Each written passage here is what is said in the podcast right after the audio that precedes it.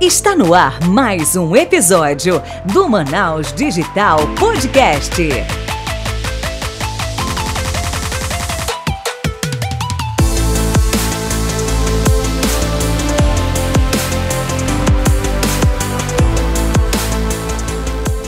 Fala Manaus Digital, Léo David aqui para o 18º episódio do melhor podcast do norte do Brasil. E aqui ela está de volta. No último episódio eu fiz o episódio sozinho, mas ela está de volta aqui. Michele Guimarães está comigo para tocar esse barco. E aí, Michele, quem é o convidado de hoje? Fala, Manaus Digital, sejam muito bem-vindos ao primeiro, maior, melhor e mais premiado podcast de empreendedorismo do Amazonas e da região norte. Estou com a voz fânia hoje, Léo, porque é um negócio aqui em Manaus, né? Que quando tem muito calor, tem gripe. Quando tem muita chuva, também tem gripe. Ou seja, o amazonense vive gripado. Meu Deus do céu, mas vamos tocando. E aí, pessoal, é o seguinte. Hoje o papo, a gente fala muito sobre começar a empreender. Só que tem uns passos antes de começar a empreender, né? Geralmente é fazer a transição de carreira, é, sair do CLT por CNPJ, como é que é isso. E a gente veio trazer um case que está indo muito bem. É, tem seus desafios, óbvio, como todo empreendedor, mas tem uma história muito bacana. E, enfim, não vou contar muito não, porque agora quem vai tomar conta aqui do palco do Manaus Digital é o Davi Freitas. Vem para cá, por favor. Olá, muito obrigado pelo convite, Michele, Léo. Prazer muito grande estar aqui com vocês. A Michelle já admirava bastante tempo, né, Mi? E agora com a oportunidade de estar aqui com vocês, é engrandecedor para mim, para minha carreira, mais uma etapa aqui também, né? Vamos para o desafio aí de tentar falar um pouco sobre essa minha transição de carreira. É isso aí. Léo, aproveitando, antes da gente conversar com, com o Davi, a gente está já no 16 episódio, não é isso? Estamos no 18 episódio da terceira temporada. Caraca! E aí a gente já acumulou quantos downloads até o momento? Agora a gente está indo para casa dos 80 mil. Caraca, meu, é muita gente ouvindo o podcast. Meu Deus do céu, 80 Expectativa mil que até o final do ano a gente bata os 100k, né? Com certeza, vamos chegar lá e a gente já conta Bora. aqui dos nossos ouvintes. Mas é o seguinte, Léo. Toda pergunta, né, todo episódio, na verdade, começa com a seguinte pergunta. Que o nosso ouvinte já sabe, todo mundo já sabe, mas o nosso convidado não sabe, e é a pergunta mais importante desse podcast. Qual é? Valendo um milhão de reais. A pergunta é: quem é Davi na fila do pão? Bom, é, acho que um cara simples que vai pedir um pão mais simples ou o melhor custo-benefício da padaria disponível, né? Bom, é, eu falo bastante, eu sou o vendedor, talvez desde a essência. Talvez eu não seja o melhor vendedor, mas eu sou a melhor pessoa, talvez, para um relacionamento de comunicação efetiva e com boas op opções ou oportunidades para gerar negócios, né? Vou falar talvez um pouco, muito, né? Como todo vendedor falo muito, e aí fiquem à vontade em me interromper ou me direcionar qual caminho eu posso traduzir quem é esse Davi ou Davi Freitas, o cara da que vai pedir o pão na padaria, né? Bom, é, atualmente aqui em 2022 eu tenho 37 anos, Uh, sou baiano, natural de Salvador, moro em Manaus há 14 anos, vindo a convite de uma transferência de uma empresa que eu trabalhava. É, tenho três irmãos, dois de sangue, um adotivo, sou casada há 14 anos com a Thaís Linda de Freitas, uh, sou pai da Gabriela Linda de Freitas também. E hoje, iniciando uma transição de carreira, um empresário recém empresário, como autônomo, né? Da hum. Freitas Representações. Bom, é, desde o início eu posso falar que é um Davi, que aí traduz bastante coisa até o momento onde, pode fazer, onde eu estou, né? Pode fazer a tua cronologia. Legal. É isso mesmo. Vamos lá. Bom, é, eu sou filho de uma família muito humilde, muito humilde mesmo. É, nascido e criado no, no centro de Salvador, tive algumas oportunidades que meus vizinhos, meus amigos, meus colegas não tiveram, eu acabei tendo, né? Como é, ter os pais próximos, almoçar com o pai todo dia, tomar café da manhã todo dia com o pai. Meu pai era fotógrafo profissional e, ao mesmo tempo, ele era funcionário público, né? Como um fotógrafo mesmo. É, é, jornalista, como era? É, fotógrafo... Jornalista, fotógrafo jornalístico. É, fotógrafo jornalístico, exatamente, de um órgão do estado da Bahia, né?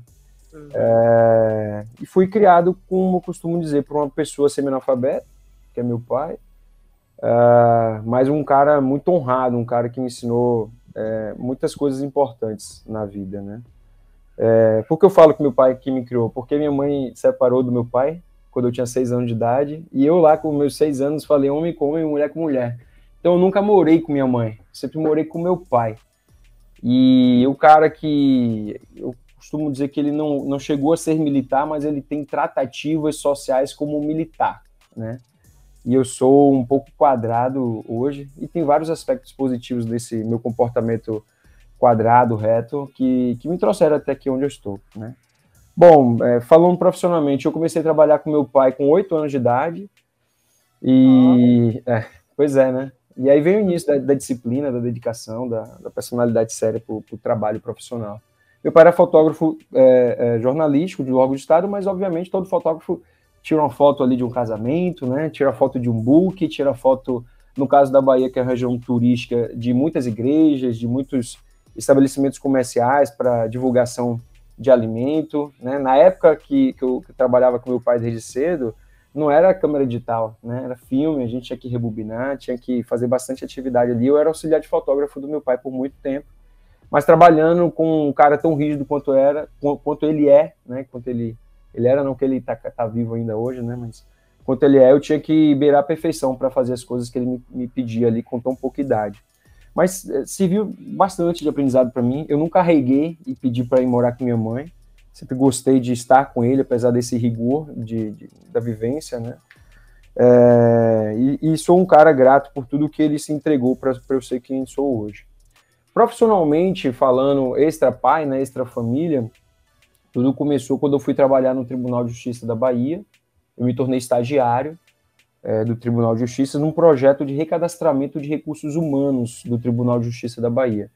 Eu estava iniciando o primeiro mês de administração com habilitação em marketing uh, e tinha essa oportunidade de ser estagiário lá no tribunal, onde basicamente a gente iria reestruturar toda a vida é, pessoal, é, pessoal não, toda a vida profissional de um funcionário público do Tribunal de Justiça do Estado da Bahia, dentro de um sistema de RH, né? Então a gente tiraria tudo do papel e digitalizaria tudo. Eu cheguei onde tinha uma equipe de 100 pessoas, né, 100 estagiários, para melhor dizer, e entrei dentre os últimos oito para completar um time de 108. E esse projeto já rodava um mês, um mês não, há seis meses aproximadamente, e logo depois desse meu primeiro mês eu me tornei o líder de metade dessa equipe, de metade dessa, desses estagiários, né? Foi muito, muito instintivo fazer o que eu fiz e produzir o que eu fiz ali para poder alguém me enxergar de longe e falar, cara, esse cara aqui faz diferente, pode ser que ele tenha é, algo para poder entregar mais aqui como um, um, um, estagiário supervisor de equipe, né? E um, Qual era a tua idade nessa época? Eu tinha 20 anos. Bacana. Eu tinha 20 anos. Na verdade, eu tinha um pouco menos, Léo. Eu tinha 18 anos, eu passei na faculdade com 18, né? É, eu tinha 18 anos, tinha bem 18 anos. A maioria das pessoas que estavam lá tinha pouca idade a mais do que eu, né? Poucos tinham 18, mas a maioria tinha 20, 23, 24. E eu consegui caminhar aí para ser líder de uma parte da equipe. Obviamente, sem análise de aptidão de liderança até então, né? Mas o meu comportamento levou aquilo. Então, citar exemplos aqui para vocês.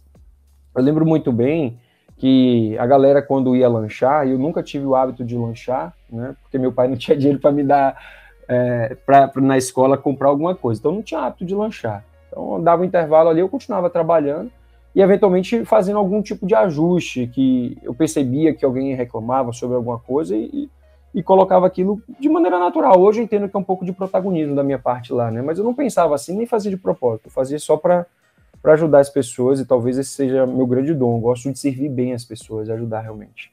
E aí as pessoas desciam para lanchar e eu ficava lá consertando o monitor, ajustando a impressora que diziam que não imprimia, colando com o durex o fio no chão, todos alinhados, né? Aqueles cabos de rede, antigamente tinha muito cabo de rede. Eu fazia alinhamento tudo direitinho para ninguém tropeçar, para ninguém cair e, sei lá, poucas coisas assim, mas que talvez fosse diferente de todo mundo que queria só cumprir o horário ou ficava olhando pro relógio o tempo todo para poder ir embora, ou ir pro lanche, ou ir fumar o seu cigarro, né? E eu não fazia muita questão disso. Para mim, trabalho era trabalho, horário de trabalho era trabalho. Mas enfim, eu me tornei um líder de equipe, fiquei no Tribunal de Justiça por dois anos, né? É, quase que acumulando esse, essa função de liderança. O projeto ele foi diminuindo a quantidade de pessoas, né? Até o ponto onde a gente não fazia muita coisa dentro desse projeto, mas é, alguns ficaram lá. De 108 ficaram 12, eu fiquei dentre esses 12. E, mas não tinha muito o que fazer e também não tinha muita perspectiva, porque depois de dois anos, e os, os meus contratos de estagiário eles foram, eles, eles foram sendo renovados, não tinha tanta perspectiva lá. E aí eu comecei a conversar com alguns colegas da faculdade, e aí eu estava estudando de noite, e meu primeiro, meus primeiros três anos na faculdade eu estudei de manhã. A partir do meu quarto semestre, né, na Bahia é, tem muito disso de ser por semestre, uh, eu passei a estudar à noite. E aí, conversando com um amigo ou outro, aí o cara falou: Cara, você tá realmente querendo sair do tribunal? Eu falei: Tô. Vai, vou fazer dois anos já, para mim já deu, vai ficar complicado, porque depois que, que eles não quiserem mais me contratar, eu não tenho perspectiva, eu não sou concursado público, né? E aí ele falou que tinha uma entrevista que ele negou, porque ele não, não poderia, já que ele estava estudando de manhã, ele só pegava uma matéria comigo de noite. E aí eu fui para essa entrevista, né? Mas aí vem, vem assim as sacadas que eu tinha, né? Eu sempre fui um cara muito pontual. Acho que a Michelle vai poder traduzir isso é depois. Eu sempre fui muito pontual, desde muito novo, enfim. E aí o que acontece? Quando ele falou que teria essa entrevista, seria na segunda-feira de manhã cedo, que ele iria me encaixar. É, e eu tinha uma viagem que estava previsto eu voltar no domingo à noite. E era o subúrbio lá de Salvador esse local e eu não tinha carro, normalmente andava de ônibus mesmo, né? E aí eu cheguei de viagem, eu fui para o interior da Bahia na sexta-feira, voltei no domingo, e com medo de, de, errar o horário e a localização, eu peguei o carro do meu pai emprestado ali de noite, já tarde, no domingo, fui lá no subúrbio, é, onde teoricamente na cabeça de algumas pessoas é perigoso, né? Eu me sentia super confortável, mas é subúrbio de Salvador. E fui lá ver onde era a empresa, para assim não ter o engano de ir para o lugar errado, né? De manhã cedo eu estava lá na minha estação de ônibus, que é a estação da Lapa, conhecida na Bahia. Eu morava no centro de Salvador. E peguei o ônibus e cheguei lá no local seis e meia da manhã. Cheguei muito antes de abrir. Enfim, fiquei ali realmente, paisando, esperando a abertura. Participei do processozinho ali, eu estava sozinho. Me aceitaram. Mas a oportunidade era para trabalhar como boy interno de uma estrutura de uma, de, um, de uma distribuidora que tinha uns 10 mil metros quadrados, né? E aí, no, fazendo a reflexão, o Tribunal de Justiça da Bahia eu trabalhava quatro horas por dia, no ambiente com desembargador, ar-condicionado maravilhosamente bem, que a gente tinha que ligar para poder baixar a temperatura, aumentar a temperatura, né, para poder ter um, um, conforto ali, que era muito gelado o Tribunal de Justiça da Bahia. Eu costumo dizer que eu ia toda almofadinha, assim, todo bonitinho, com um crachá bonito dentro do busão escrito Poder Judiciário do Estado da Bahia. Eu me sentia o cara, né? Me sentia, me sentia um cara, tava no busão, calor desgraçado, mas eu tava com o crachá escrito Poder, Poder Judiciário do Estado da Bahia. E aí eu fui aceitar essa proposta para ser boy interno nesse galpão. Era totalmente avesso à realidade do que eu estava vivendo até ali, né? Mas eu sabia que eu precisava passar por situações difíceis na vida para galgar coisas melhores no futuro, né? E eu aceitei o desafio. Beber água aqui aceitei o desafio e fui trabalhar oito horas por dia, em pé, com telefone sem fio, numa blusa polo, é, para poder ficar recebendo a ligação de 50 pessoas, 50 funcionários da estrutura lá da distribuidora, para fazer papel de office boy, é passar o fax, na época tinha muito fax, né? É, pegar um, um, documento, levar aqui, impressão ali, trocar é, é cartucho de impressora, tona de impressora, pedido dentro do depósito, verificar porque estava atrasando o pedido de determinado cliente, era o boy interno, era o faz tudo de dentro dessa estrutura dessa empresa. é a Belmetal. Pode falar o nome das empresas aqui? Pode, lógico. É a Belmetal, grandiosíssima empresa, assim, sou muito feliz de, de ter trabalhado, iniciado profissionalmente na iniciativa privada na Belmetal. Me ajudou muito. E aí, com um mês lá, sendo boy, né? Me chamam. E, Davi, você quer ser o, o PABX, telefonista? Não era telefonista de vendas nem nada, era o telefonista que atendia a ligação de quem ligasse uma estrutura de um aparelho da Sims com 48 ramais, né? E você faz a redistribuição. Mas aquilo para mim era um lucro, porque lá na, na, estrutura de como boy, né? Eu passava o dia andando com o pé doendo, o dedo formigando, andando de um lado para o outro com calor desgraçado, porque boa parte da estrutura que eu andava, que eu transitava do, da distribuidora, não tinha ar-condicionado, né? Foi perguntar se o padre quer rezar a missa, não dá para fazer. Então perguntar, quer ir pro telefone? Eu falei, lógico. Com certeza. E aí tiraram o coitado do meu colega lá, rapaz, do, do telefone. Ele passou a ser boy no meu lugar, porque também não queriam perder o garoto. E me, me colocaram no telefone, né? Eu fui pro PABX. Foi muito bom. Eu sempre tive facilidade de comunicação. E sempre tive a tranquilidade de transmitir para as pessoas a ideia daquilo que exatamente eu quero transmitir. E lá no PABX eu percebi logo de cara que a grande dificuldade era passar recado para os vendedores ou para toda a estrutura da filial. As pessoas ligavam e não conseguiam é, é, se comunicar porque o ramal estava ocupado e ficava naquela insistência de que o ramal estava ocupado e não tinha alguém para poder passar o recado. Na época, o Message no Brasil era algo extremamente famoso, né? Hoje é o WhatsApp, a comunicação. Mas eu tinha facilidade de digitação e a, a, a Bell Metal ela tinha um recurso que era o Yahoo, Yahoo Message. Porque o, o MSN Message era super famoso, né, da Hotmail, só que era que nem o WhatsApp hoje, né? Todo mundo fala, brinca, conversa, faz tudo, é muito comum. Mas tinha ali o Yahoo Message que não era tão comum e era o recurso que a. Ele era mais tipo corporativo. Não, não era nem tão corporativo, Léo. É, é o fato dele não ser tão usual. Então, se uma empresa que precisava de uma comunicação efetiva online instantânea, pelo message, a pessoa iria estar falando com a namorada, com a amiguinha, com o amiguinho, com o cachaceiro, enfim, pelo Hotmail, né? Pelo MSN Message. Pelo Yahoo Message, não. Ninguém tinha. Era um negócio que ninguém usava. Existia, mas ninguém usava. Então a estrutura da empresa criou aquilo, onde a gente tinha o e-mail da empresa cadastrado no Yahoo Message lá, e a gente se comunicava. E aí criticaram, né? Pô, você acabou de virar telefonista, já tá pedindo computador? Eu falei, é, mas o objetivo é esse, esse, esse entenderam ali que a ideia era super positiva, né? E aí resolveram testar.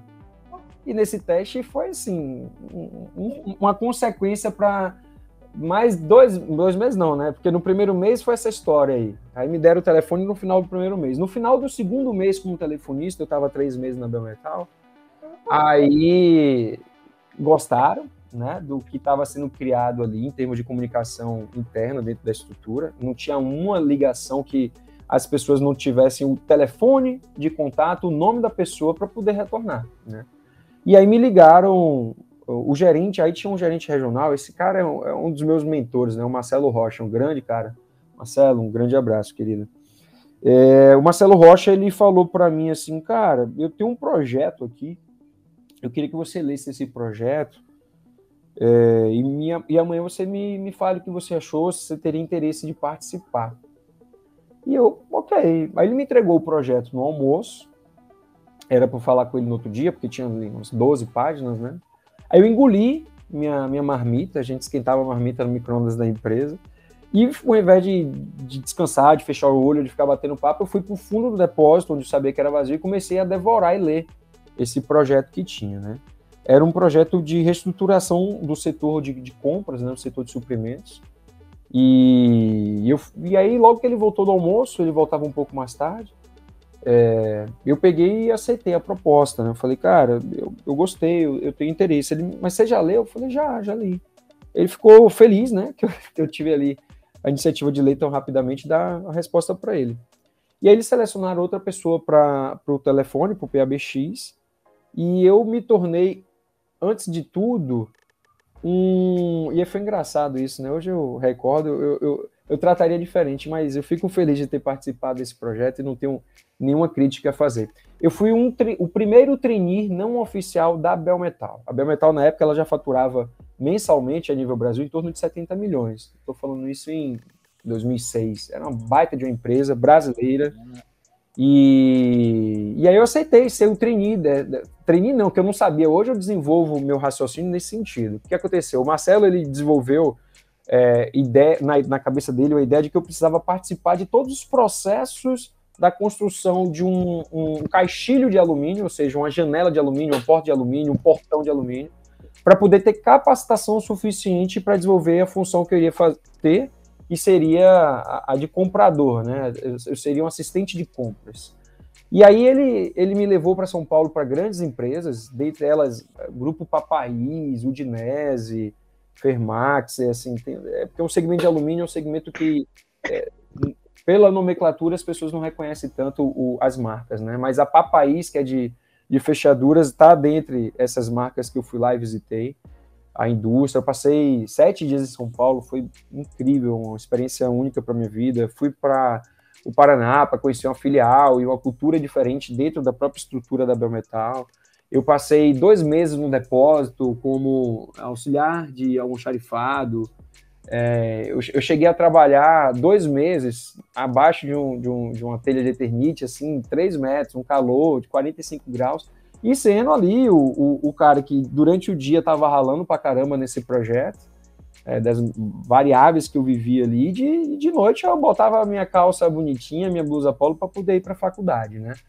É, dentre essa trajetória que eu fiquei, dois meses no depósito, dois meses numa metalúrgica, eu trabalhei numa obra dessa metalúrgica onde eu eu cheguei a almoçar em capacete de obra. Sabe capacete de obra que tem aquela grelha, aquele negócio para proteger sim, a cabeça, sim, sim. é o EPI, né?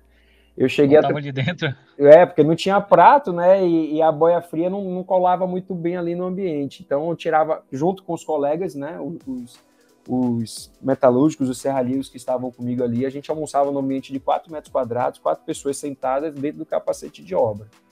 E, e, é, e é curioso isso aí, porque quando eles viam uma pessoa com, com, com, como eu, que eles olhavam assim, cara, esse cara é filho do dono, é sobrinho do dono, o que é que ele está fazendo aqui, né? É, porque eu, é, era muito diferente o, o, o quando eu, che, eu, eu, chegava e me apresentava para eles da forma como eles lidam entre eles, né? É, eles, eles, eles queriam me renegar, mas não conseguiu, porque eu estava ali o tempo todo para ajudar os caras. E os caras me abraçavam, os caras me acolhiam para poder é, me ensinar, porque eu tinha um comportamento muito de humildade, de querer aprender, muito lá embaixo. Cara, assim, eu tô aqui, mas eu preciso parafusar esse negócio, eu preciso rebitar esse negócio, eu preciso apertar esse negócio.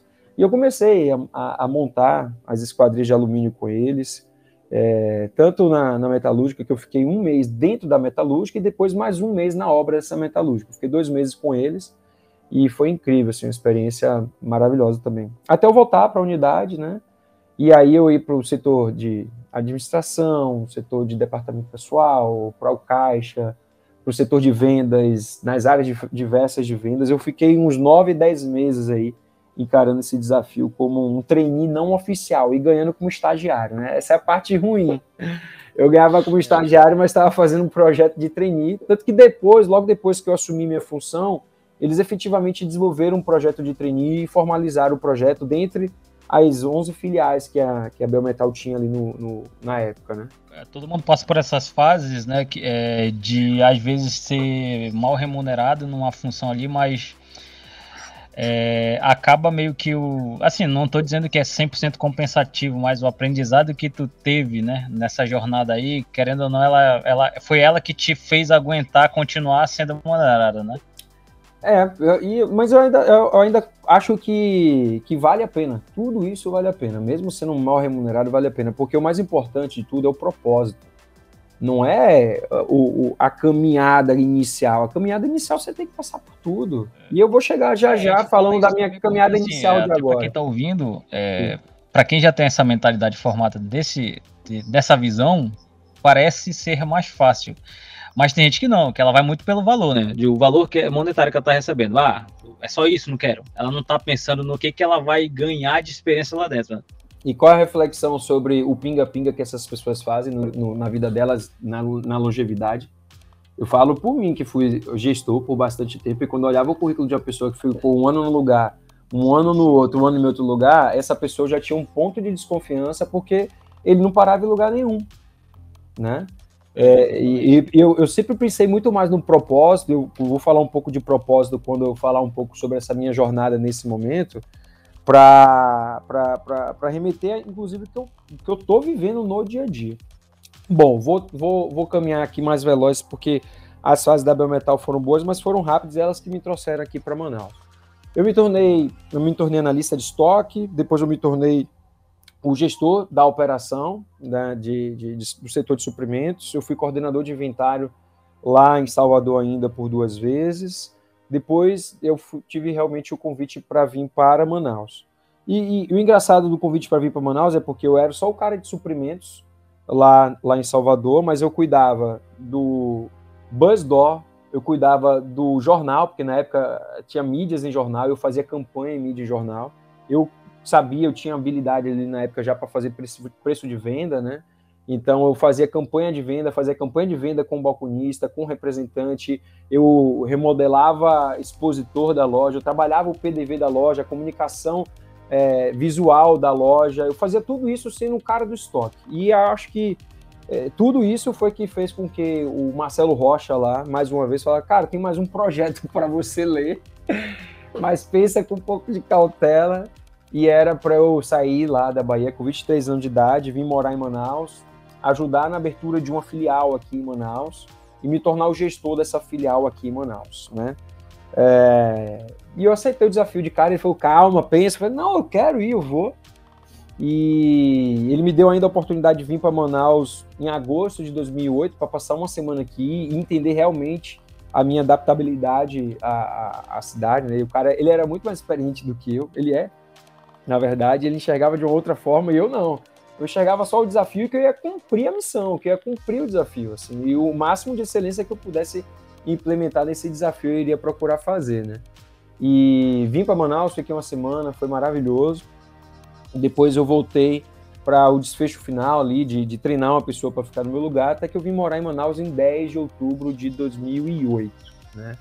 Aí eu fiquei na Belmetal aqui é, por um ano e meio. Infelizmente a abertura da filial não vingou, porque na época, ali no final de 2008, teve aquela crise financeira mundial, a qual nós tínhamos feito a importação da China de 200 toneladas, e a variação cambial não permitiu que é, fosse aberta a filial. Por quê?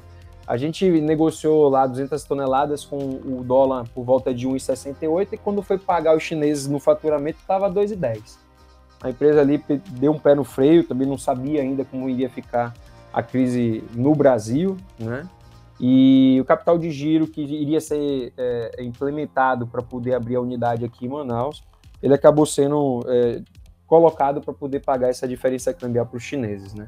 Mas enfim, nesse final de um ano e meio aqui em Manaus, eu noivei e logo na sequência do meu noivado, que foi no início de fevereiro de 2010, eu recebi o convite para me tornar o gerente da filial, gerente de vendas da filial de Fortaleza, que era uma filial na época já tinha 13 anos de, de, de, vida ali em Fortaleza, já tinha um faturamento relativamente alto, ali em torno de 6 milhões e meio, e eu iria me tornar o gestor de oito pessoas internas e mais seis representantes externos, né? Estamos falando em aproximadamente 14 pessoas. Eu aceitei o desafio, né? Já estava noivo com a Manauara, levei minha Manauara para Fortaleza, Ficamos um ano e meio em Fortaleza, até que eu saí da Belmetal. E nessa minha saída da Belmetal, como eu tinha alguns bons clientes aqui em Manaus, eu recebi algumas ligações desses clientes, que como eu era um gerente de Fortaleza, mas regionalmente é, Fortaleza era responsável por é, Manaus, Belém, né, toda a região norte, esses clientes me ligaram e me fizeram propostas para vir morar em Manaus. Eu aceitei uma delas e me mudei novamente para Manaus. Eu fiquei nesse meu retorno em Manaus um, um, período num dealer de um concorrente meu na época, né? Um concorrente tanto quanto o Belmetal. Então eu trabalhei aqui em Manaus é, nesse meu retorno na Metal Alumínio, que era um dealer Alcoa, hoje é dealer da Hidro, né? Trabalhei com o seu Pedro Pankov, outro grande cara, assim, um grande gestor também. E mais um tempo para frente ali no começo, isso foi, eu voltei para Manaus em junho de 2000 2011. Aí fiquei lá na Metal Alumínio até dezembro. Aí em janeiro eu fiquei três meses na Casa Norte Brasil, era uma empresa de, de varejo de material de construção que tinha na Djalma Batista. É, mas eu fiquei pouco tempo lá porque eu tinha participado, já estava participando de um processo lá no Grupo Tigre, até que eu fui chamado em, em junho de 2012 para o Grupo Tigre e entrei como coordenador de vendas na Tigre. Aí, como coordenador de vendas na época, era dentro do distrito industrial mesmo de Manaus, a fábrica da Tigre já, já estava aqui. E aí foram várias fases dentro da Tigre, né? Eu fiquei nove anos e cinco meses na Tigre. Eu falo normalmente quase dez, né? Mas foram nove anos e cinco meses. Eu entrei como coordenador de vendas da, da administração de vendas, que tinham três pessoas sob minha responsabilidade na administração de vendas e sobre a, a, a, coordenação de 11 representantes na região norte. Na época, a marca que, que eu trabalhava pelo Grupo Tigre era uma marca chamada Cardinale. Essa marca ela foi descontinuada no final de 2014 e, enfim, a Tigre reestruturou todo o projeto, onde a marca Tigre efetivamente passaria a ser produzida por essa unidade de negócios aqui em Manaus e houveram também mudanças estruturais, onde eu deixei de ser funcionário da fábrica e passei a ser um funcionário corporativo respondendo à matriz da Tigre, né? Aí teve a primeira mudança, onde eu deixei de ter a equipe interna da administração de vendas, mas mantive a equipe de representantes comerciais. É, um pouco tempo depois dessa mudança, como gestor dos representantes comerciais, eu me tornei o executivo do canal direto, que cuida de atacado distribuidores, também no âmbito da região norte, mantendo ainda assim a equipe de representantes comerciais sobre minha tutela, sobre minha responsabilidade. É, eu fiquei mais três anos nessa função, até que houve um processo interno para ser o, o, o, supervisor do varejo, também na região norte, mas eu deixava de atender as contas de atacado distribuidor e a gestão dos representantes comerciais e passava a ter responsabilidade sobre a equipe de vendas CLT e com as grandes contas de varejo, e não mais as contas de atacado e distribuidor que a Tigre tinha na responsabilidade, né? Eu fiquei três anos. Você ficou até quando? Bom, eu, fiquei, eu fiquei do final de 2000 e... de setembro de 2018 como supervisor do varejo até o dia 18 de novembro de 2021, que foi o ano passado que eu pedi e de desligamento da noite para o dia, né? Pelo menos essa é a interpretação de quem de quem estava internamente, sem negociar minha saída, sem, sem sair pela porta dos fundos, sair efetivamente pela porta da frente, é, agradecendo muitíssimo a TIG, porque foram nove anos e meio de muito aprendizado, uma grande, grandiosíssima escola, uma baita de uma empresa. Deixo, deixei, tenho grandes amigos dentro da Tigre ainda. Sou um cara que admira muito a marca, a empresa, a família, a história. É uma multinacional aí, brasileira que tem. Aí a gente respeito. chega num, num ponto, Davi, que onde começou o teu incômodo para tomar essa decisão? Né? Não é, eu sei que não era um incômodo com a Tigre, mas era um incômodo profissional, pessoal. Onde é. começou a mudar a tua mentalidade? De forma alguma, não incomodou nenhum com a Tigre, né? Não, não, não houve incômodo com a Tigre, pelo contrário. Até no início desse processo, eu, eu meio que coloquei um pé no freio ali de quem estava é, provocando isso em minha vida, mas foi inevitável, coisa de Deus. Eu, eu costumo deixar realmente tudo muito é, é, nas graças do que Deus fez comigo e tem feito, na verdade, né? Obviamente, Deus não, não move nada se a gente também se não, não, não se movimentar, mas ele, ele mandou as mensagens certas para me encorajar. É, o que acontece? No início da pandemia, no começo de 2020, ali em março de 2020, eu vivi uma vida já há nove anos e meio, onde praticamente eu saía na segunda-feira de casa, pegava meu aviãozinho, né, ou num domingo de madrugada, bem dizer, entre domingo e segunda, né? É. Pegava meu aviãozinho e ia para alguma algum estado da região norte e ficava nesse estado até quinta ou sexta-feira. Às vezes eu chegava em casa às seis e meia da manhã. Eu tenho uma filha pequena, gosto de ser pai, sou apaixonado pela minha família e, e priorizo bastante isso. E no ano de 2021, eu já tinha negado algumas possibilidades de, de, de concorrer a algumas vagas, né? Não vou falar que eu tinha a vaga na mão, mas eu recebi algumas ligações de pessoas é, internas da companhia sinalizando que eu precisava concorrer a algumas vagas porque me queriam naquele lugar. Então, houve no começo de 2021 é, uma proposta para eu, eu fazer uma, eu entrar, iniciar uma carreira internacional na América Latina e eu não aceitei a proposta. Depois houve uma proposta para eu concorrer uma vaga como gestor regional. Na, na época eu era gestor regional, mas como coordenador da região norte. Tinha uma proposta para eu ser o gerente de uma outra regional, para eu concorrer à vaga, porque me queriam. Eu também não, não tive interesse em participar do processo. E por último, também me falaram sobre a possibilidade de eu concorrer a uma vaga para ser o gestor da fábrica. É, e aí mudaria muita coisa, na verdade, porque como gestor da fábrica eu deixaria a área comercial, já que a fábrica ali na reestruturação que houve lá no passado, né, ela deixou de ter um, um, uma gestão comercial. A fábrica realmente era só manufatura, era só produção. E o que acontece? Eu fiquei do começo de 2020 é, até onde, até ali, né? Até março, eu inclusive voltei, eu acho que no dia 18 de março de 2020, eu voltei às pressas de Belém para Manaus porque eu precisava estar em home office, eu precisava parar de viajar. E todo mundo, a fábrica Tigre, uma empresa grandiosíssima assim, ela foi super generosa com todos os funcionários e a gente ficou realmente em casa. Então eu parei de viajar no, em março de 2020 e o meu, minha primeira viagem profissional ela veio ocorrer em agosto, agosto do ano passado, agosto de 2021. E o, o que ocorreu ali nesse, nesse, nesse período, né? Eu normalmente gosto de estar, dormir com minhas caixas de e-mail vazias e meus WhatsApp sempre vazios. Então não tinha muita coisa para fazer no, no voo, não sei ler um livro, que era um, um, é um hobby meu, de certa forma, é, e também assistir filme, adoro também. E eu estava assistindo o filme, eu lembro que no primeiro pouso é, desse dessa meu retorno em viagem, eu estava voltando inclusive para Belém, eu percebi que estava pousando, eu tirei o fone de ouvido, falei, ah, vai pousar, vou tirar o fone de ouvido. Aí não me senti bem, eu falei, vou voltar a assistir o filme, eu botei o fone de ouvido e fiquei naquele tiro e coloca fone de ouvido sem me sentir muito bem. Aí eu percebi que eu, que eu, eu tava tendo é, é, como se fosse um ataque cardíaco, né? Não é ataque cardíaco, eu, não, eu sou um cara que gosta de esporte demais para poder ter ataque cardíaco tão novo, mas eu, me, eu concebo que eu tive um, um, um, início de uma síndrome de pânico nesse meu primeiro pouso. Mas não era medo do pouso, ou medo da aeronave, ou medo do avião, não era medo de cair. Na verdade, eu acho que morrer numa queda de avião é até muito melhor do que morrer de qualquer outra coisa, porque é muito instantâneo na minha avaliação.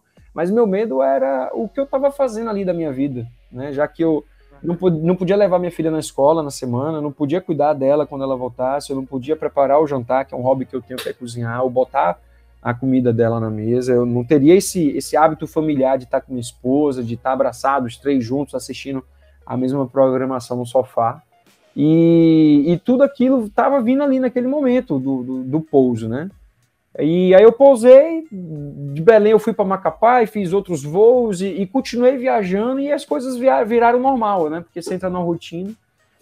Mas eu fiz um, um, um curso no, nesse período entre agosto e setembro, que, que é um curso de inteligência emocional, né, da FebraCis, que é o método CIS do Paulo Vieira, e, foi muito transformador em minha vida, assim, porque foi o, foi o momento que me encorajou para fazer alguma coisa diferente. Uma das coisas que o Paulo Vieira fala, né, e, e, eu traduzi na interpretação dessa forma, que quando a gente quer alguma coisa, a gente tem que mover uma engrenagem para que essa coisa aconteça, porque toda engrenagem, mecanicamente faz muito sentido, mas aí ele entra em outras esferas, né, é, não só na parte mecânica, ele, ele vem para para a parte cerebral também, para a parte física, física quântica. E, e, ele, e ele explicou assim que. Ele trouxe até cientista para explicar, na verdade. Quando você move uma engrenagem, vamos para a parte mecânica que eu acho que o pessoal consegue tangibilizar. Quando você move uma engrenagem para frente, alguma outra engrenagem move alguma coisa para seu favor também. Teoricamente seria para trás, mas nesse caso, quando eu estou com duas mãos aqui girando, estou movendo uma engrenagem para frente, se eu mover uma para frente, alguma coisa retorna.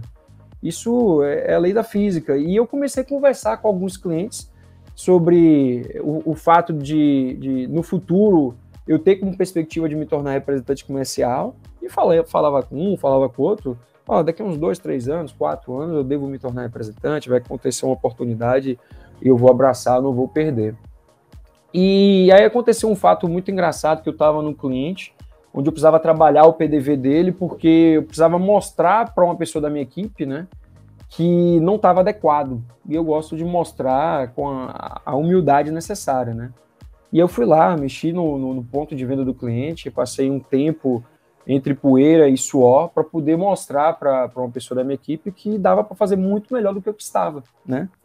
E até que o empresário veio, teve a mesma interpretação que eu em relação àquilo que enxergou, que foi produzido, e eu comecei a me lamentar, né? De, mais uma vez, na engrenagem, né?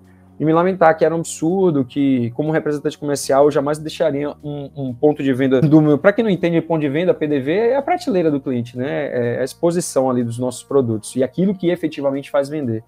E eu estava mexendo naquilo para poder promover mais venda do meu cliente. Então eu acho um absurdo que um representante comercial que, que tem condição de ter um promotor, né? Deixe o, o, ponto de venda do cliente com sujeira, com poeira, com produto que está em cima no armário, mas ele não se dá ao luxo, né? Não sair do pedestal de colocar o produto na prateleira para ficar realmente visual impactante para o cliente e isso gerar o sellout, gerar uma venda de maneira instintiva para o cliente, uma venda por impulso, por exemplo, ou até facilitar a percepção de, do, balcon, do, do, do, vendedor balconista da loja falar, cara, tá, aqui tá fácil de enxergar o que eu preciso oferecer para o cliente, né? Já que eu estou falando aqui de um home center. É, e aí, nessa conversa com, com esse empresário, ele falou, cara, você quer se tornar representante? Eu falei, é, daqui uns 3, 4 anos você vai ser representante agora. E aí eu falei, não, pô, não estou procurando agora, estou bem na TIG, tá tudo sob controle. Até que ele, na minha frente, mandou um WhatsApp para um gerente nacional de uma multinacional. Né? E eu falando, cara, você tá louco, pô, não tô procurando emprego, esse negócio vaza, vão achar que eu tô querendo sair da Tigre, tá tudo bem aqui.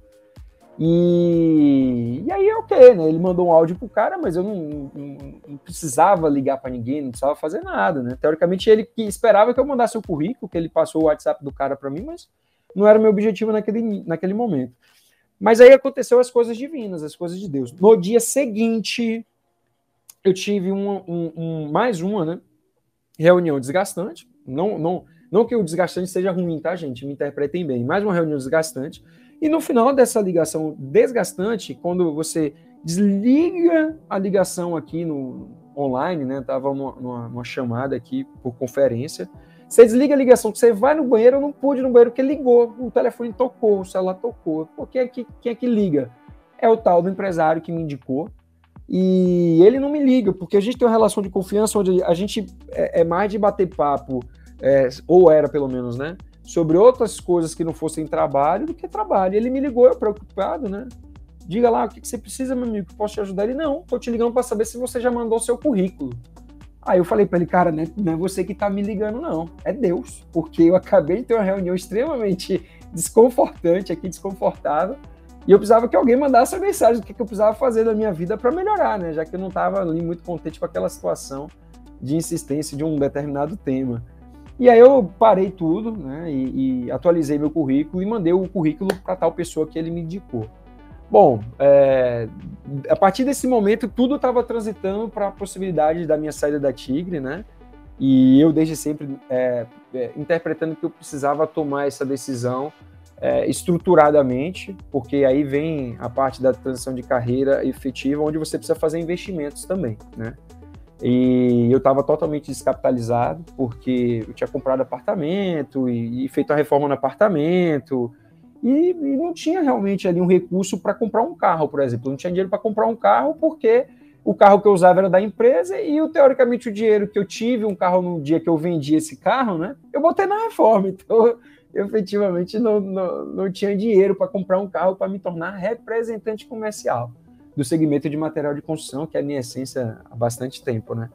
E, eu comecei a montar as estratégias e pensar e, e ver o que é que eu poderia fazer para poder é, conseguir me tornar representante. Dentro dessa questão que aconteceu, tu pensou em não, não vou agora, vou dar uma segurada, ou tu falou não, vou arriscar? Em nenhum momento eu pensei em desistir, cara em nenhum momento eu pensei em desistir. E, e, e, e é bom, é, eu gostaria de deixar aqui é, uma franqueza de que eu, eu não tinha coragem nenhuma de tomar essa decisão, ou de fazer o que eu fiz antes do curso que eu fiz, tá? Não conheço a equipe da Febracis, o Paulo Vieira, admiro ele, já li livro dele, sigo o cara, assim, mas assim, é, o que me impulsionou para ter coragem de fazer o que eu fiz, sem dúvida alguma, foi, obviamente, o apoio da minha, da minha família, da minha mulher, da, da minha filha, do meu pai, né, que ficou morrendo de medo, porque eu nunca dependi de, deles, né, desde os 18 eu sou quase carreira solo, praticamente,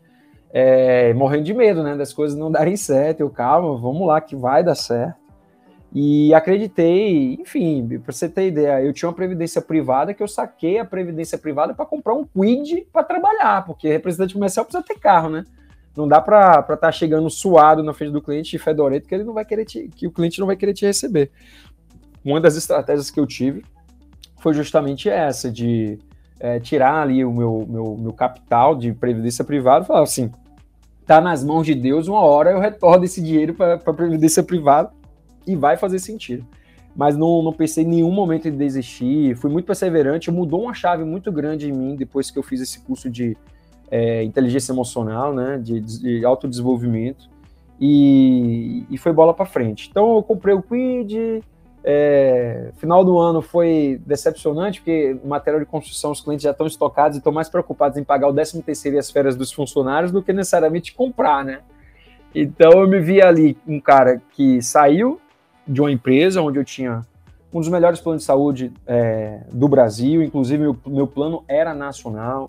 Eu tinha cartão alimentação de 800 reais mês, eu tinha cartão combustível, eu tinha celular da empresa, eu tinha cartão correio, gente. Eu tinha cartão correios. A Tigre é uma empresa tão é, fenomenal que eu tinha cartão correios. Então, assim, eu tinha um alicerce de uma multinacional que é o salário indireto, exponencialmente, né? O carro, eu não precisava pagar seguro de carro, IPVA de carro, pneu de carro, manutenção de carro. Se meu carro desse um problema num dia, eu levava lá na, na, na, na manutenção e já pegava o reserva da Localiza, já que o carro era da frota, da, da, da Localiza. Assim, era um negócio que era muito, é muito bom trabalhar numa multinacional. É muito bom tratar, ter uma cobertura ali atrás, mas eu entendi que eu poderia me desenvolver muito melhor e ter coisas muito melhores, ou ter uma qualidade de vida, inclusive, muito melhor nessa minha transição de carreira. E eu sou muito feliz com ela, que está no início, né? Estamos falando aqui que eu tenho hoje nove meses só de representação comercial.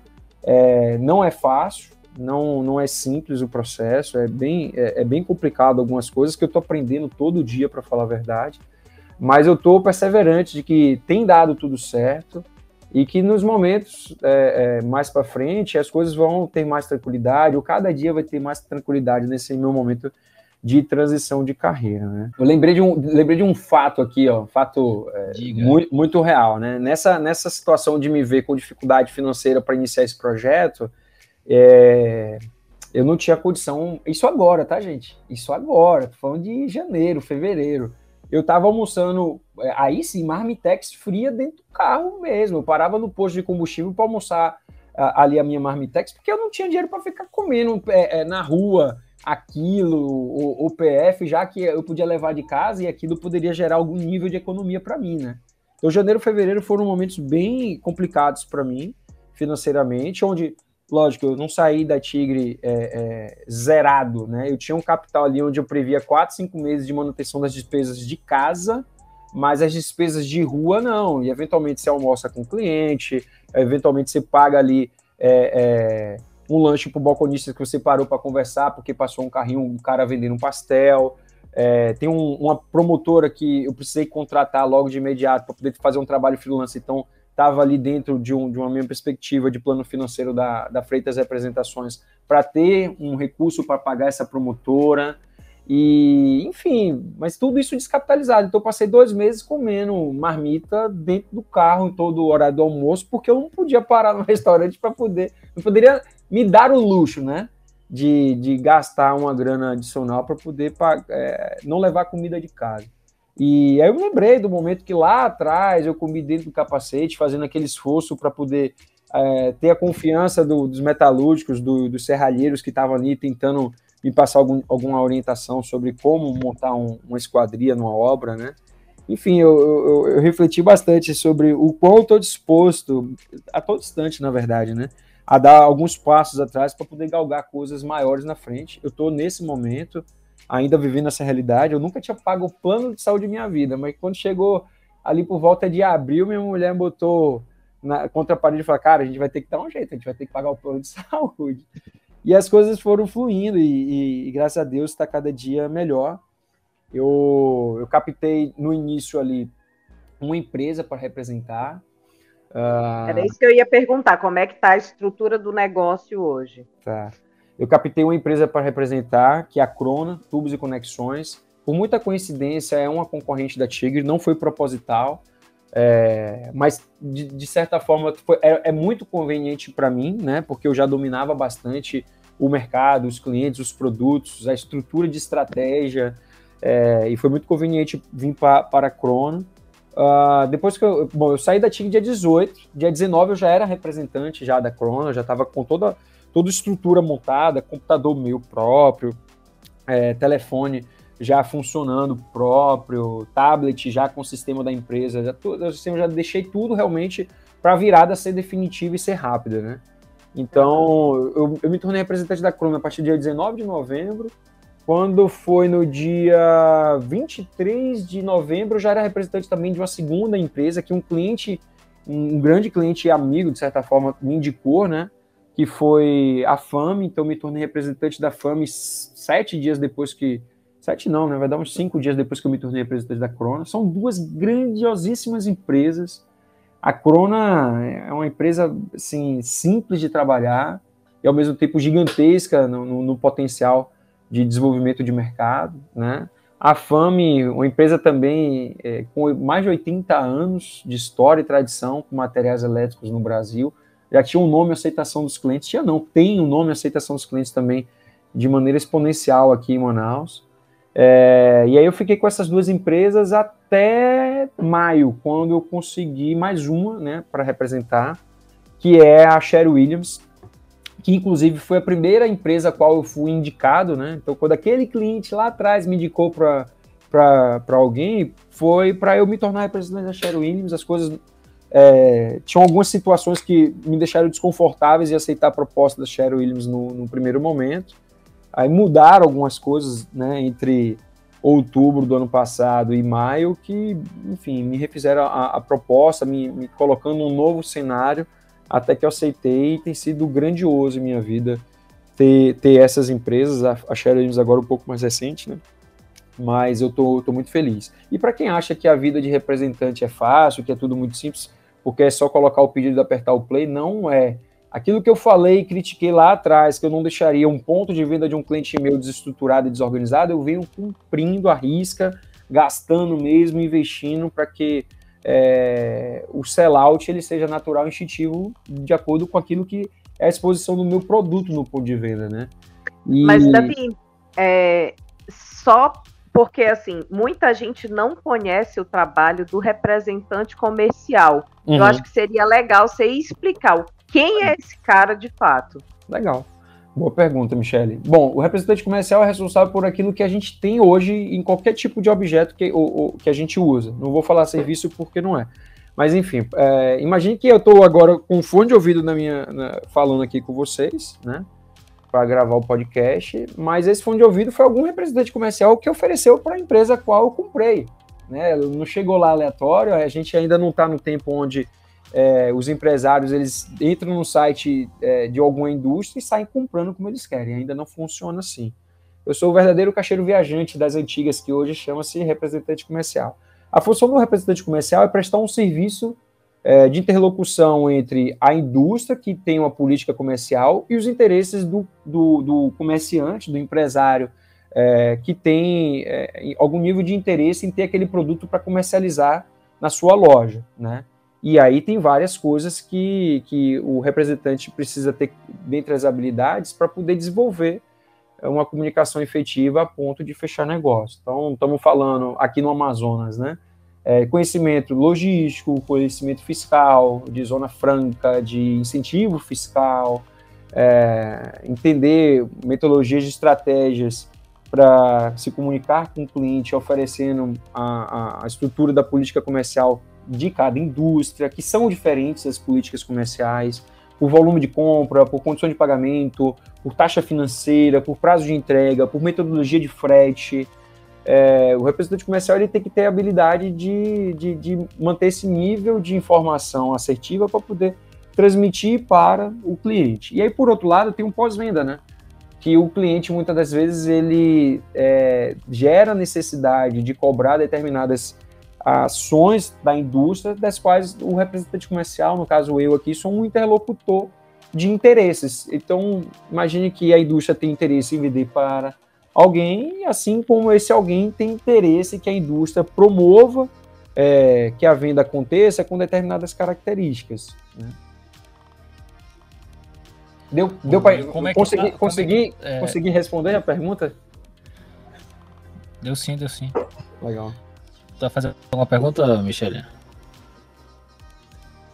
Michele? Já deve ter saído lá, sei. Deixa eu perguntar aqui outra. Vamos lá. E como aqui, é que tá aqui, hoje, né? Esse ano, como é que tá as tuas ações, as tuas operações, o que que tá rodando, qual os teus próximos passos ainda aqui nesse ano? Você tá com algum planejamento? Como é que tá? Bom, é, eu enxergo a, o, o, segmento de representante comercial, né, se assim a gente pode traduzir, como um, um, um local onde eu preciso estar em em, o tempo todo empreendendo. Né? Eu comecei do zero sozinho. Hoje é, eu tenho uma estrutura onde eu tenho um assistente de vendas, que ela trabalha em home office, né? Eu tenho um escritório digital, numa rede que flutua na nuvem, ou seja, tudo que ela opera dentro do ambiente dela é, em home office, eu consigo enxergar o que ela produz na, através da, da rede de nuvem, né? Que eu gerei. É, essa é a minha primeira assistente, eu espero tê-la por bastante tempo comigo, é uma pessoa de extrema confiança minha, que trabalhou na Tigre por bastante tempo comigo, inclusive eu já tinha sido gestor dela, uma pessoa de muita confiança minha, mas eu enxergo, aí assim, paralelo à assistente de vendas, eu já tenho um promotor de vendas é, que faz um trabalho para mim, não fixo, mas freelance. Qualquer necessidade, eu não deixo de ter promotor para poder criar as ações nos clientes. É a ação que eu, que eu falo criar em cliente, né?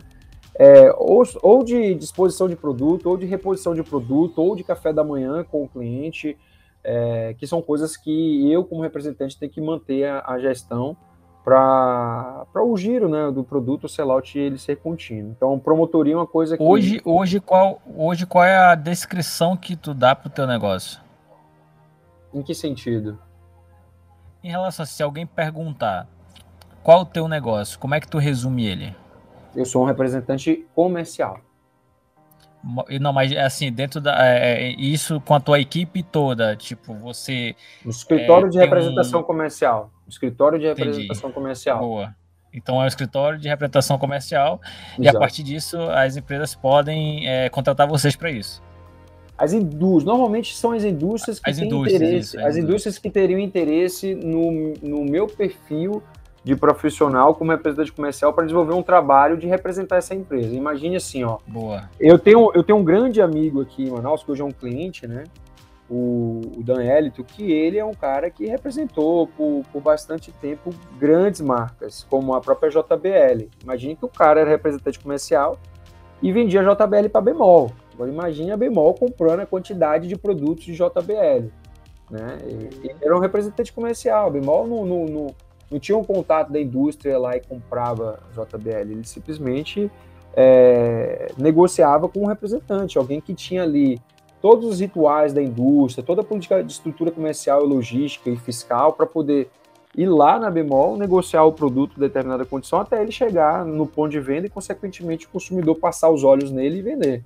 Mas quando a gente enxerga a estrutura de um, de um escritório é, de representação comercial, eu estou falando aqui no futuro, né? Se Deus quiser, em breve, eu vou ter necessidade de ter um trade marketing na minha equipe, de ter três, quatro promotores, de ter um ou dois carros com uma equipe de, de, de, de, pessoas vendendo dentro do meu vendendo para o meu escritório, porque Manaus é uma cidade grande e a gente tem hoje é, é, dentre os quinais aí com, com relatividade de, de material de construção, a gente está falando de aproximadamente 4.800 quinais de material de construção. Eu não tenho um braço para isso tudo. Obviamente, eu tenho clientes que são atacadistas, que são distribuidores, que fazem um trabalho de pulverização e capilaridade, mas ainda assim existe a possibilidade da, do meu próprio escritório também ampliar a potencialidade de atendimento desses clientes. Se a gente for falar de médio cliente aqui em Manaus, hoje, a gente tem mais de 50 é, lojas de material de construção dentro de home centers e, e lojas, ou, ou, redes de lojas, e eu não consigo estar nas 50 no mesmo mês, porque eu não vou lá só vender. Eu vou lá falar de negócios, falar de mercado, falar sobre ação de marketing, sobre o treinamento, sobre a capacitação, sobre sim, o expositor sim, sim. novo, sobre o fardamento, sobre o outdoor, sobre é, o investimento que a gente vai fazer para esse cliente estar tá dentro do, do programa do Siqueira Júnior com a minha marca. São, são, é, é, é, não é simplesmente chegar lá, bater na porta e vender tal produto e virar as costas. O meu projeto como representante comercial, e tem representantes comerciais, são poucos, mas tem representantes que já pensam a carreira de representação comercial mais do que o cara ter uma mochilinha nas costas e tá com o notebook tirando pedido. Eu não sou tirador de pedido, eu sou desenvolvedor do negócio do meu cliente. Eu penso o sellout do meu cliente. Eu não estou satisfeito com ele só em comprar meu produto. Eu só vou ficar satisfeito se eu ver que ele está girando meu produto no PDV e a consequência disso vai ser a reposição do material, entendeu? Eu não, assim, eu sou incansavelmente satisfeito com o fato de eu vender, ter um faturamento bacana no meu escritório, esquecer o cliente e achar que eu não posso desenvolver nada lá. Vendedor, balconista, capacitado, treinado, ele vai ter facilidade de desenvolver o meu produto na, na, no convencimento para o cliente, entendeu? Além de, obviamente, a gente tem que mimar esses caras, né? Tem que ter ação, tem que ter campanha, tem que ter brinde. Eu tô aqui falando com vocês, atrás de mim tem uma caixa com 80 squeezes da marca que eu trabalho. Aí tem outra é, caixa com blusa. Eu mandei fazer blusa das marcas que eu trabalho. Enfim, eu tô realmente é, desenvolvendo o, o meu escritório para poder gerar credibilidade das marcas as quais eu represento, mas em algum momento eles percebem, sabe o quê?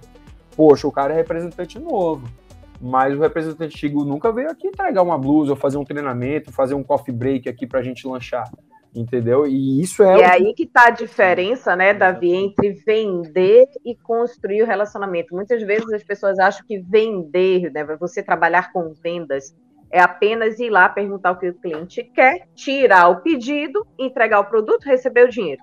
Uhum. E sendo que isso aí é um detalhe perto de uma construção de relacionamento que vai tornar a tua venda sustentável, cíclica, Sem dúvida. Sem dúvida. perene. Sem dúvida. Né? Então, construa relacionamento ao invés de pensar apenas na venda. Sem dúvida. É, e quando a gente fala de experiência do usuário, a gente não está falando só do usuário final do cliente, sim o cliente, a, a experiência que tu está promovendo para ele também vai fazer a fidelização, né? Com certeza. Eu tenho um caso de um, de um cliente aqui que eu, tô, eu, eu acho que eu estou criando ali um, um, nível de confiança muito interessante com ele, né? Ele já comprava de uma das empresas as quais eu represento e tinha inauguração de uma loja nova. E bom, aí vem a questão do, do, da naturalidade que eu procuro fazer as coisas. Eu não fiz proposital, eu não faço proposital as coisas, né? Mas eu faço proposital o que eu preciso fazer na loja, na, no, no cuidado do meu espaço, no cuidado do meu cliente. Ele que abriu uma loja nova e ali houve um desencontro de comunicação onde na quinta-feira ele falou assim: "Ó, vou inaugurar no sábado". Eu falei: "Como? No sábado?" Mas não era lá, não, não, vai ser no sábado. Eu prontamente liguei para minha promotora, liguei para o meu gestor, pedi uma promotora para o meu gestor, coloquei minha promotora, ela fez o trabalho que deu para fazer ali na, na, no tempo disponibilizado, né? Que foi na. Não, mito, começou isso na quarta-feira. Então, a minha promotora foi na quinta. Na quinta de noite eu fui lá visualizar, não gostei do que eu vi. Depois, na sexta-feira, foi a promotora da própria indústria, ela fez o trabalho. Eu vi que ela não ia dar conta, eu passei a tarde trabalhando, iniciamos a noite trabalhando, pegando em poeira também, desenvolvendo PDV, balão, e saí para comprar máquina de encher balão, porque eu tinha comprado 300 balões, eu, tinha, não podia encher 300 balões no, no, pulmão, né? Porque, é, então eu gastei um absurdo também para comprar máquina de balão, balão, coisa para café da manhã. Eu já chamei minha mulher para ser minha trade marketing. Amor, desenvolve essa arte aqui, vai lá no ataque, compra um monte de bombom, sonho de valsa, vamos fazer aqui assar um bem bolado para poder realmente é, deixar a evidência da marca participando do evento de inauguração do cliente, né? E, e, foi muito legal, porque ele percebeu os pequenos detalhes dos quais eu fiz e abriu a oportunidade para negociar uma nova marca que eu ainda não estava lá. Aí vendi, vendi a, a, a, outra marca que eu ainda não estava lá com ele. Ele ficou feliz, satisfeito, porque eu fui lá dar o treinamento para a equipe dele. No final do treinamento, eu desenvolvi uma campanha com a equipe dele. Falar, o melhor vendedor dos meus produtos esse mês vai ganhar um, um, um jantar num restaurante para o casal. E aí, pô, aí alguém da equipe dele falou que eu estava fazendo isso, ele me ligou, agradeceu. Duas semanas depois ele falou: agora vamos fazer o pedido da filial, dessa marca que eu ainda não tenho na filial. Ok, fizeram um pedido da filial, que, enfim, filial não, né? Da matriz, teoricamente. A filial foi a que abriu nova. Na sequência desse pedido, ele já tirou foto lá de um ponto de venda onde ele tinha uma marca de um concorrente meu, já me deu aquele ponto de venda para desenvolver. Eu estou desenvolvendo. Fui no dia seguinte para poder tirar foto do espaço, para medir o espaço, para poder levar para a indústria desenvolver uma arte bacana para poder a gente substituir a marca é, é, que ficou no passado dele, né, de um representante que provavelmente é, é não foi pelos caminhos dos quais eu estou tentando fazer, que é realmente desenvolver um negócio do meu cliente, e ele está abrindo espaço para mim. E, enfim, a concorrência que fique para trás, né? E aí, Davi, para a gente finalizar, você puder dar um conselho para as pessoas que estão pensando em transicionar a carreira para começar um negócio, qual seria esse conselho? Acreditem em si. Primeiro, acreditar em si, acreditar no seu potencial, acreditar no seu propósito. Colocar o propósito acima do dinheiro. Né? Eu, eu cheguei a recusar a empresa, uma empresa de um segmento diferente do qual eh, eu trabalho, ela me dando uma condição de ganhos financeiros imediatos muito maior, tá? Porque iria desqualificar o meu propósito, que é construir uma carreira como representante comercial, desenvolvendo no segmento de material de construção. Então acredite no seu propósito mais do que o dinheiro, porque o dinheiro é bom, mas é consequência do resultado do trabalho que você desenvolve buscando atingir os objetivos do seu propósito. E, e, segundo, o poder da palavra, né? Seja positivo, fale que você vai conseguir, que você vai conseguir. É, é quântico, é física quântica o negócio.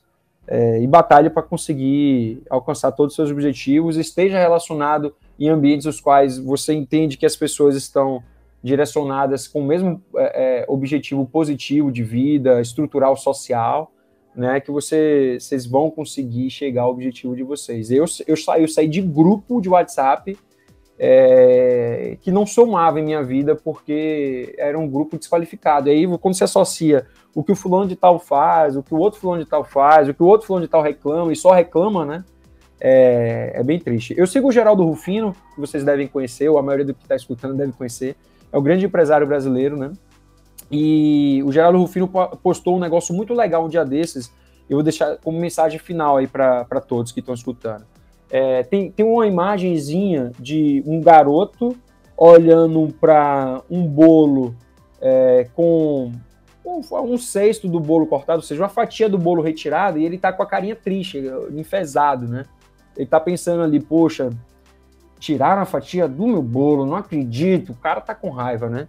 E tem um, uma outra figurinha paralela do lado, uma pessoa com a fatia do bolo, o mesmo tamanho de fatia lá do bolo, mas com aquele sorrisão feliz de tipo, nossa, eu ganhei essa fatia do bolo.